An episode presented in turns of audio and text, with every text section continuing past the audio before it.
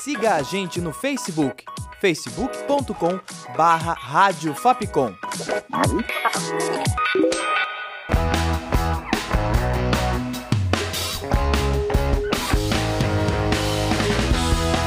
Rádio Fapcom. O som da comunicação.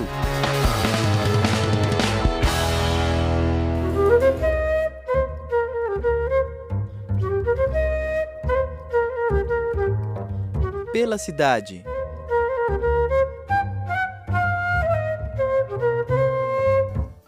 Olá, ouvinte! Eu sou Tainá Guinelli e começa agora mais uma edição do Pela Cidade. Eu apresento para você a Vila de Paranapiacaba.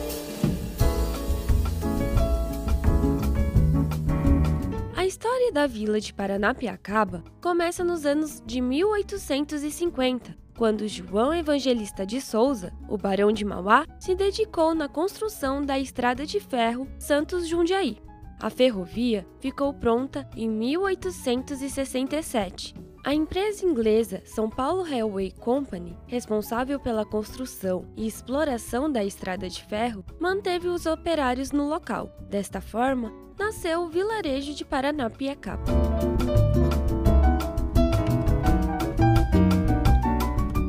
Vilarejo passou a se chamar Paranapiacaba somente em 1945. Antes, o nome era Estação Alto da Serra. Os ingleses foram embora no ano seguinte, pois a São Paulo Railway Company foi integrada ao patrimônio da União. No tempo deles, a vila tinha um ar europeu.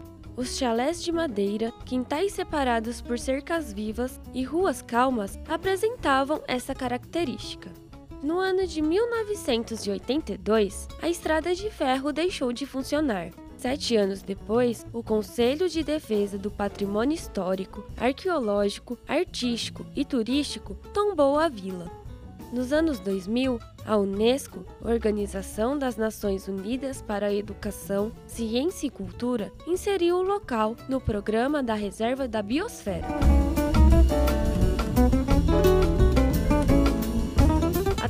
Atualmente, a vila de Paranapiacaba possui trens ao ar livre, dois museus, três unidades de conservação, trilhas e cachoeiras. No local, acontecem vários eventos. O Festival de Inverno e o Festival do Cambuci são exemplos. A vila de Paranapiacaba pertence à cidade de Santo André. Para saber mais informações, acesse santandré.sp.gov.br. Locução, roteiro e produção de Tainá Guinelli, sonoplastia de Danilo Nunes e direção artística de Fernando Mariano, essa foi mais uma produção da Rádio Fapcom 2017. Até o próximo Pela Cidade.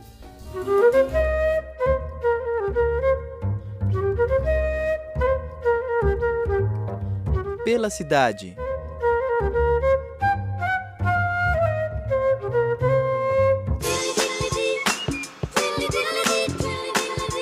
Siga a gente no Twitter, arroba Rádio Fapcom.